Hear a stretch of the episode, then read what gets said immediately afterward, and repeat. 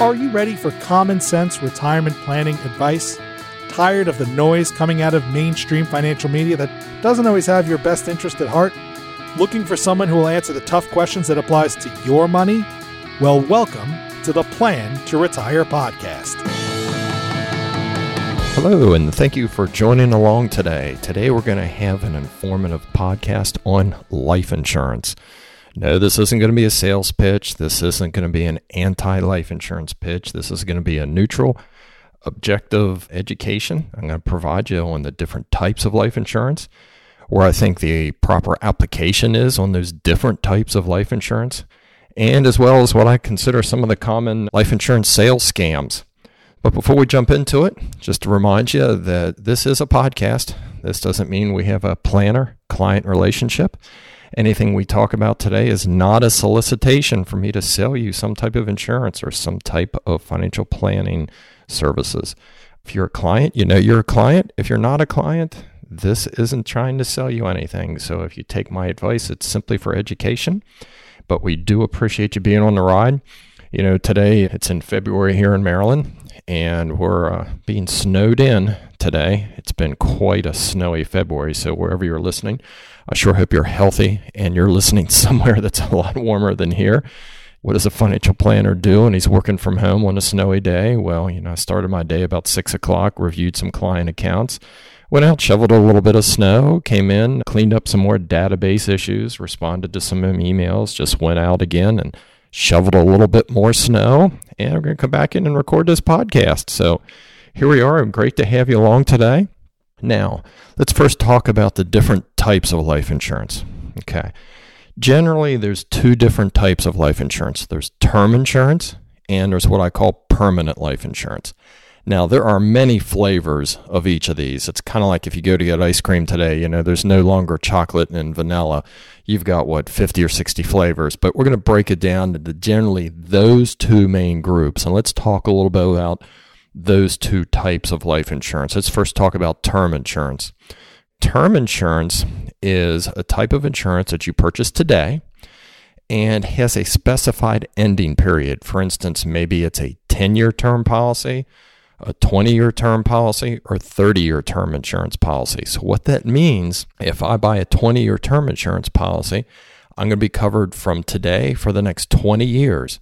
When that 20 years is up, the coverage ends and I paid for premium, which was the cost, the cost for that insurance that I paid was strictly for coverage for that period of time. If I died, my beneficiary got something out of the money I spent. If I'm alive, I'm alive. I got something out of the money that I spent. Okay, it's called peace of mind.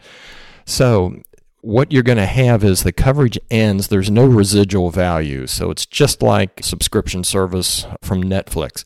When that month is up on Netflix, you don't get anything left over if you cancel the Netflix subscription. It's the same thing on life insurance, especially term insurance. If you cancel that term insurance policy, there's nothing left over if it's on a payment date or when it expires. Now, with regards to the different types of term insurance. Generally, it's expressed as in a period of time. Sometimes we will see annual renewable term life insurance, which means that policy renews every year, just like your auto and home insurance. We're going to tell you that type of insurance is rarely purchased today. Where it fits well is if you're an individual and say you have something short term gosh, like say you got a three year car loan and you just wanted to insure that three year car loan. So you maybe would buy an annual renewable term policy. Now, because you're a year older and it renews every year, the cost of annual renewable term insurance goes up every year. So annual renewable term fits really well if you're looking for life insurance for just literally a couple years. It's not something you would buy if you see yourself needing the insurance, you know, seven to 10 years. That's where generally you step into a 10 year term policy. 10 year term policy is exactly what it is it covers you for 10 years for an amount of death benefit. Now, the price isn't going to change during those 10 years. Where is that a good fit? It's a good fit if you have, again, a 10 year note. Say you took out a home equity loan on your house and you know it's a 10 year home equity loan, or maybe you're supporting your child's, you know, you're a co signer on a college student loan and you want to cover that for 10 years because you know the person hopefully will have the loans paid off in about that time frame. I myself am actually applying our business is taking out a 10 year term insurance policy on me here in the next month or two because we recently made a rather substantial business acquisition in one of our businesses and we have a bank loan so we want to protect the business that in the event that I die in the next 10 years that there's an amount of money that's going to be there to help pay off that loan. So that's a good application for a 10 year term. I always really, really hesitate with planning clients when we talk about life insurance and they'll say, you know, I just want to buy a 10 year term. And I hear the common theme of, we know, Jeff, I'm 42. The house is almost paid for. You know, I've got everything really lined up. I'm going to be in great shape and I'm 52. Well, guess what happens come 52? They stepped up in their house, end up assuming a much larger mortgage because their plans had changed, but they forgot along the way they only had 10 years worth of life insurance. So that 10 years really goes fast. So I really caution people from be very careful buying a 10 year term unless you know it's something specific and isolated, like the example I gave in our business loan. Okay. Next area we see a lot is we see 20 year term insurance. Same thing, it's going to cover you for 20 years. Tend to see that, you know, that fits well if somebody has a 15 year mortgage or if their kids are young, kids are eight, nine years old, and they want to provide coverage for them through the high school years, through the college years, things of that nature. So the 20 year term starts to really fit into the wheelhouse of most, I would say, approaching middle age families or families with children in elementary school that can potentially provide some benefit. Next up would be 30 year term insurance. And probably 30 year term life insurance is one of the most popular. And the reason is, is people, I think, mentally tie it directly to a 30 year mortgage. I just took out a 30 year mortgage. I'm going to buy a 30 year term insurance. And so I think in our heads, we think that fits really nicely. And in some ways, it does. And again, the price isn't going to change during the 30 years. 30 year term life insurance works really well if you're a young family you can buy a lot of life insurance that covers for a long period of time at a pretty reasonable cost because it is term insurance. And remember, term insurance, you're just paying for the privilege of life insurance for that period of time. So that works well for young families. Also works well if there's uh, young professionals in business together, you know, maybe 30s and 40s, and they want to protect themselves that if one of the business partners passes away, there's some funds provided. It's called a buy sell agreement sometimes those 30 year terms fit really well into that scenario too. So, now, a couple common things to think about with term life insurance. Term life insurance is priced two ways. It's priced with what's called the premium during the time. So if you buy a 10 year term or 20 year term or 30 year term, they call that the current rates. So that's what the life insurance company is currently charging their customers for that term period of life insurance. But then there's these things called guaranteed rates. Guaranteed rate means that at the end of the term, some of these term insurance policies will actually stay active, but the price jumps substantially to what's called the life insurance company's guaranteed rate. For instance, maybe buy a 20 year term, the term is up, and say you're paying, oh, let's say roughly $100 a month for the premium that guaranteed rate when a 20 year term's up could skyrocket significantly. It could go up three or four times. It could be three to four hundred dollars a month. You might say, well, why would I keep it? Well, the only reason someone would keep it in that scenario when you're beyond the term and you have that ability to continue it is in the event that you're terminally ill. Lord forbid, or you have a very serious illness that you can foresee passing away in the next couple years. That's a possibility. It may make sense to carry that through that a few more years under those much higher guaranteed rates. But most cases, you want to think term life insurance is for just that period of time. There is one important benefit outside of the death benefit, which is obvious what the, what the benefit is if you die, it's going to pay a lump sum of money. The second benefit is something called convertibility. A lot of these term life insurance policies are convertible to permanent life insurance issued by that life insurance company with no medical questions asked. So, what that means is if I purchased a 30 year term insurance that was fully convertible for the whole 30 years, maybe I'm 20 years into it and I develop runaway diabetes. So, what I can do is because I have diabetes that's out of control, I'm not insurable anymore, but I really want to have some permanent life insurance. I can convert a portion or all of that term insurance with no medical questions asked. Now, I'm going to pay a higher premium because I'm older, but I'm not going to pay a higher premium because I'm a diabetic.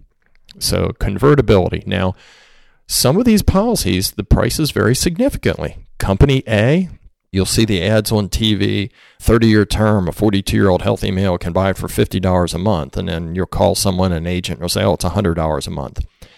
Let me give a little bit of explanation on that. First and foremost, when you look at these online quotes for life insurance or the calls where you're going direct, you're not going direct to the insurance company. Okay. Very rarely are you actually going directly to the company.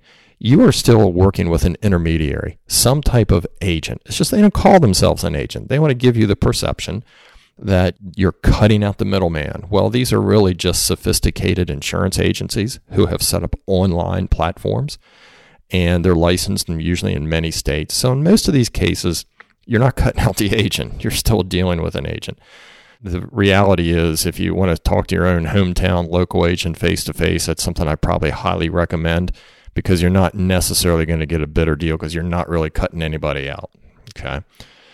But uh, with regards to that, when you get these quotes on insurance, some of those are convertible for only, say, five years of a 20 year term or 10 years of a 30 year term, where some are convertible for the entire term period. And you might not think that's much of a value for you, but my recommendation is you should really always leave that avenue open for yourself in the future that if you do want to switch to permanent life insurance. So, for that reason, I really recommend term life insurance that is fully convertible for the entire term period. If you can't find that, try to get it convertible for as long as you can. So that's term insurance in a nutshell. All right, let's talk next about, since we're talking about convertibility, permanent life insurance.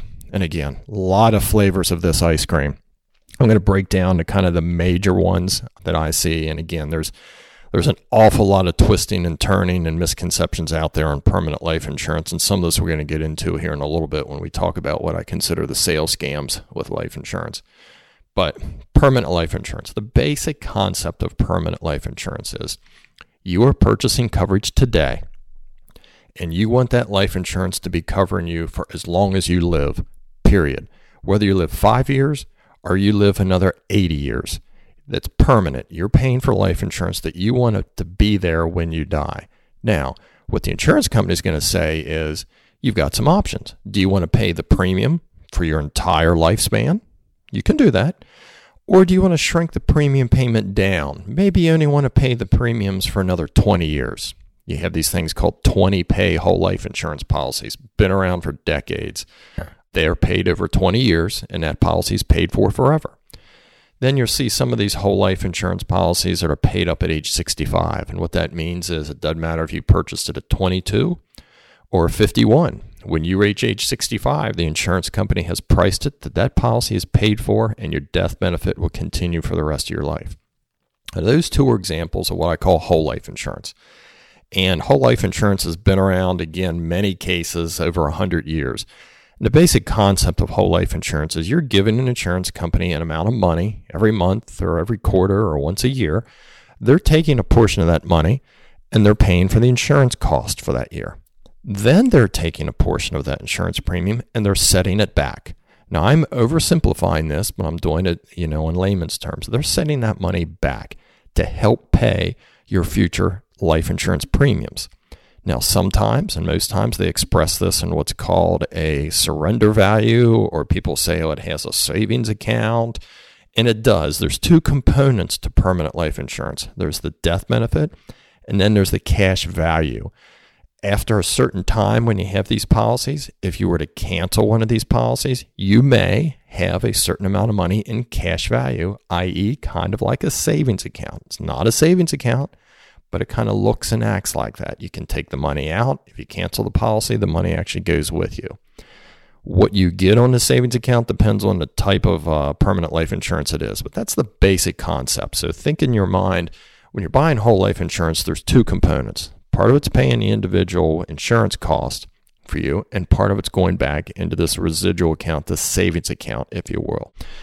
Whole life insurance to me fits very well in some circumstances. In some circumstances, it does not fit very well. You know, I think you're going to find a lot of times when you listen to this podcast and people talk to me, very rarely am I going to tell you, hey, never buy this and never buy that. To me, there's applications for everything. I'm, you know, a big believer in moderation, right? so, look, let's talk about where permanent life insurance may work. Permanent life insurance would work really well if you have a newborn, a young child, and you want to get a certain amount of life insurance to help cover the cost, Lord forbid, if they were to pass away as a child. Consumer advocate groups many times will argue these points and say, oh, you don't need to buy life insurance on a kid because they don't have any financial obligations, they don't have any dependents. Well, I haven't met any of those consumer advocates have been where I've been, where I've had friends that have had teenage kids pass away and or little kids. And I tell you, the last thing you want to do as a parent, any of us, I think, is see one of our kids pass away, and the emotional strain and uh, stress upon us. It sometimes can be overwhelming. I think the last thing we need is a bill for the funeral costs and everything for a child. So for that circumstance, you can buy whole life insurance on a little kid for like 20, 25 bucks a month that will cover at least the burial. And I think that makes a lot of good sense. You know, if you're going to spend 15 to $20 a month on a streaming subscription on your TV, I think it makes a lot of sense if you have a child or little kids, you should spend the same amount on them to make sure you have something covered. The other thing that can do is when they are maturity, many of these policies you can set up permanent whole life insurance policies, you only pay them 20 years. And when they're paid for, you can hand the policy over to them and let them do what they want. My dad and mom purchased a whole life insurance company from a very large insurance company when I was a little kid. And I remember to this day what I did with it. When I was 23, 24 years old, I cashed in the policy. I think there was a couple thousand dollars in there.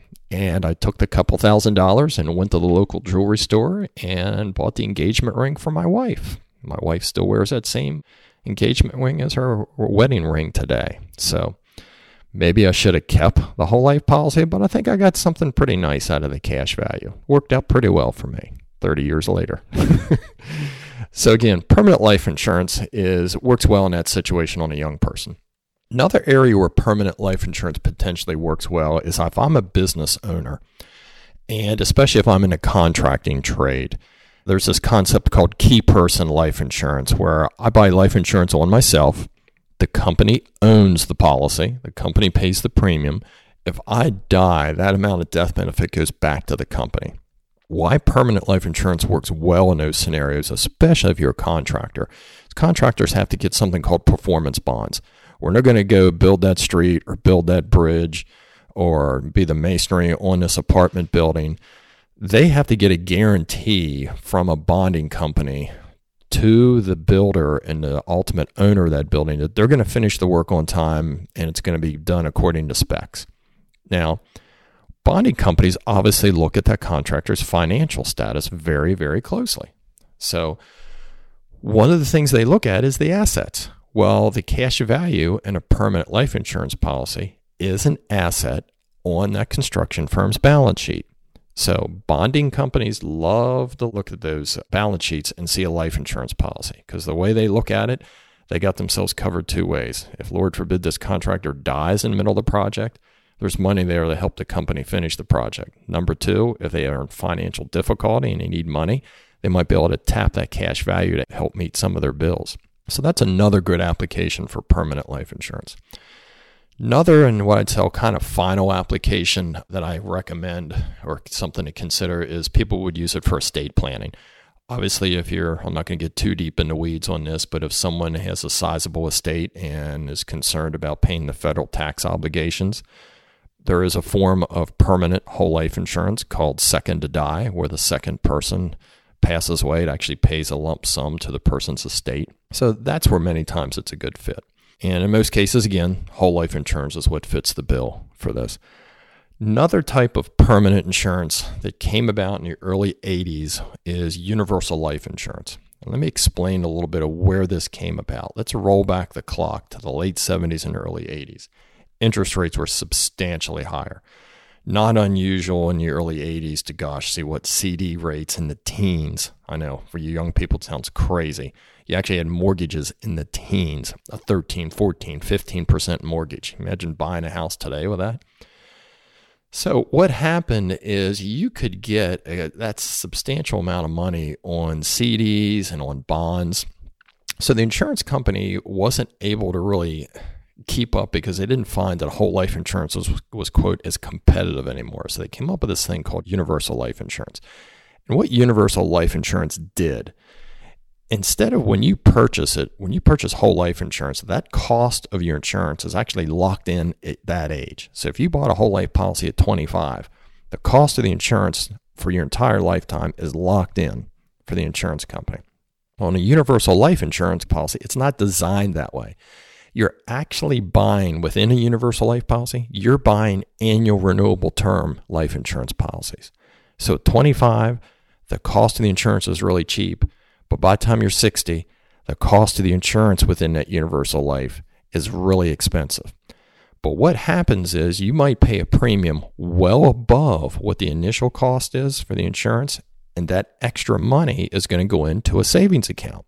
The whole idea was this savings account was going to grow because remember, in the early 80s, they were projecting they could pay 8, 9, 10% on some of these accounts. So they looked really great because even though the cost of insurance was going up, you got 8 9% on your money. There was little chance that these policies were going to run out of cash and fail. Well, you know, things have a way of really messing up, right? Interest rates dropped. So interest rates have collapsed over the last 20 to 30 years. So the challenge that's happened today with universal life insurance policies, especially a lot of them were sold years ago, is they're not paying the interest rate that they were originally projecting and the cash value did not grow like it was supposed to. So, what happens is the amount of money that was going to be there to help pay your insurance premiums, because remember, these insurance premiums are going up every year, that amount of money is not available. So, what's happening is these policies are what I call rolling over. The cash values are rolling over and going down. And when it goes down fast, you got a couple years to jump ship because it'll drain the cash value. And literally, I've seen some of these illustrations literally in a couple years. So, universal life insurance had a, you know, was well intended, well thought out to a degree, but didn't take into account what happens when interest rates collapse. Now, we're in a different situation today. Maybe someone should consider universal life insurance. I don't know. It has its advantages. Interest rates are very low, so the risk, some would say, as well, there is no risk because interest rates are so low. Now, remember, there's always risk in something. So I don't know that I would still recommend a universal life insurance policy. I think I would still recommend a good old standby whole life insurance policy. Just as an insurance agent, many, many years, sold a lot of these policies. You know, I've seen too many clients, unfortunately, with these interest rates drop to get burned. And as a planner, I have people come in every day and they'll show me their life insurance policy and we ask for a re-illustration and that's with the insurance company will re-illustrate the policy now based on the circumstances today and boy they don't look good. So not a big fan of universal life insurance much bigger fan of permanent whole life insurance. Now there's also other flavors of this universal life insurance because you know in the insurance industry one thing they like to do is come out with a new flavor and a new sales tactic and tell you new bells and whistles. There's variable universal life insurance not going to get too deep into weeds on this one. Basically, that savings account that you have invests in a basket of investments that mimic and act like a potential mutual fund. They're not a mutual fund. You can't buy and sell them, but they look and act like very similar mutual funds that are on the market. So the theory is, well, if that I can get more stock market like returns and the account will grow better. Well, also goes the other way.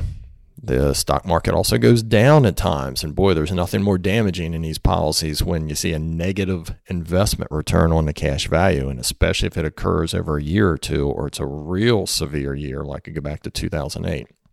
So, not a huge fan of variable universal life insurance policies. Last flavor that we're going to talk about is there's these things called indexed universal life insurance policies. And they're a type of universal life insurance policy that invests in a set index in that savings account. And the sales pitch goes something like this. Well, you know, if the S&P goes up, you can only get a growth on your investment, but we have this guarantee that you're going to get a guaranteed return. So you do have a floor. These policies potentially have some merit because they're probably the closest thing that can maybe act like a whole life insurance policy. One of the negatives I have is the fees on these variable universal life and these indexed universal life policies can be quite significant. So you better really get an understanding and get an objective view. Does this make sense? Because the fees can be really high. So that's kind of permanent life insurance in a nutshell and talk a little bit about where the best uses are. So let's let's talk a little bit about the potential traps and the things to really watch out for. First and foremost, big believer in it you should buy from an individual and a person. And my theory on this is simply because life insurance is a confusing product to purchase. You better make sure you have a professional explaining it to you. And you better ask a lot of questions. And I would look for someone who has a CLU certification or a CHFC or potentially a CFP. Some CFPs do sell, still sell life insurance policies. So sit down with a professional, ask a lot of questions. And one of the biggest questions that I tell people is don't be afraid to ask, what are you, Mr. or Miss Insurance Agent, making off me purchasing this policy? And there's no reason you shouldn't know what you're being sold and how much that person is making. I believe complete transparency and disclosure in every transaction we do. Frankly, I think cars should be purchased that way. I don't have a problem with a car dealership making money off my car purchase. I recognize they're in business for a reason. They're not a nonprofit. I'm not one of these people that goes in to buy a car and I want to get that car right at cost. You know, look, I want that dealer to be in business. I want them to thrive. I don't want to overpay. I want to get good value. But if I have a problem with that car, I want to be able to come back and be taken care of. The only way I know that is that they're a viable, ongoing entity, which means they have to make a profit. You know, we have to be very careful when we think that we everyone should be a nonprofit because I think the long-term benefit you're going to derive from that product or service is going to be very poor. Life insurance is, you know, no different. You should know what is this person making and does it sound reasonable? Does it sound reasonable in your mind for what they're doing for you? And hey, maybe shop and compare. Check with two or three insurance agents. What are they each proposing? And are they willing to disclose what they're going to make off of this transaction? I don't have a problem with you doing that. I think that's a wise course of action. So that's the first thing is remember, you want to make sure when somebody's trying to separate you from your money, what are they going to get out of it? if they're upstanding, honest, and transparent and giving you good advice, I would think they'd have no problem telling you how much they're going to make off the transaction. I personally don't. That's why I'm a fiduciary advisor. I have no problem telling my clients how much they make off our services. They should know that. Should be transparent. Let them be the judge if they're providing a service, if they're getting some value out of what they're paying. So that's the first thing I think. Second thing is be very weary of well advertised schemes. And I call them schemes because I hear them all the time on the radio. And one of the most often ones I hear is the bank on yourself concept. This concept is, and what, what I find entertaining about is they tell you all the great benefits and features of bank on yourself, but they never tell you you're buying life insurance. If you need life insurance, you buy life insurance for the death benefit. You don't buy life insurance for the investment. Let me repeat that. You buy life insurance because you need the death benefit. You don't buy life insurance for an investment. It's not a very efficient use. Very rarely does it make sense for one to actually purchase life insurance as an investment. Okay, so the general rule of thumb is don't do that. Buy life insurance for the death benefit. So if you're being sold a scam or this idea of how you can do this and do that with this insurance policy. Now, later in life, it's going to do that. You better hit the pause button and say, wait a minute, maybe I need to go speak to a fee based financial planner, have them look at this and say, does this make sense? It may make sense, but I'm almost sure to bet you it probably doesn't. Okay. So just be very careful of concepts that are always trying to separate you from your money right now for the promise of something that may or may not be there in the future with regards to like a monthly income. Death benefit is one thing. Now, let's talk a little bit about what type of insurance company you should look for. You know, most insurance companies and insurance in the United States is regulated by the states. So every state whatever state you live in, that's who regulates your life insurance that you're going to buy. So that life insurance company has to be approved to sell that product in your state. That doesn't mean it's an endorsement. It just simply means it has met the screening test and meets all the laws of the state you're in to be able to sell that policy to you. You still need to do your due diligence. How much life insurance you should purchase? I think there's a couple ways you could go here. I've heard some adages that oh, you should buy eight to 10 times your income. Be very careful of using just simple multipliers of your income. I've always found, though, that they're kind of general. Uh, first thing you want to think about is you're going to have to have some burial cost, right? You're going to have final expense. You have debt. Do you have any children? Are you going to have education expense for your children? How about your income? If you pay off, if you have burial expense and your debt covered, is your spouse or your children going to need an amount of income to provide for their needs, their food, their clothing, their education expense? Everything else they're going to have the rest of their life. So think of those things that go into it. A good professional life insurance agent will have what's called a need analysis software most financial planners will as well, and they can do an analysis and actually tell you this is how much life insurance you should have now. It tells you if you're shortfall or if you have too much. Believe it or not, sometimes people can have too much life insurance and sometimes the wrong type. So that's kind of life insurance in a nutshell. I hope you got something out of this today when you drive to work or something else. And we're going to cover some more educational topics here this winter. I'm kicking around some ideas. If you have an idea on a topic, or if you've been at a had a guest speaker or heard another podcaster talk about something, always looking for guests. And you can always email us at podcast at plan to retire.com and that's the number two podcast at plan2retire.com and if you want to check us out more information about our firm it's pretty simple plan2retire.com Bottom of the homepage has all of our legal disclosures. Highly recommend you read those so you understand what our regulatory structure is. It's very important. Again, we're all about transparency and full disclosure. So, in that, feel free, and I hope you have a wonderful day and stay healthy. And remember what I always say if you're not doing the planning, that means somebody else is doing the planning for you. Thank you for tuning into the Plan to Retire podcast. Head on over to plan2retire.com. That's the number two, so plan the number two retire.com to learn more, schedule a no obligation introductory phone call, or to subscribe to this free podcast on your favorite podcasting platform.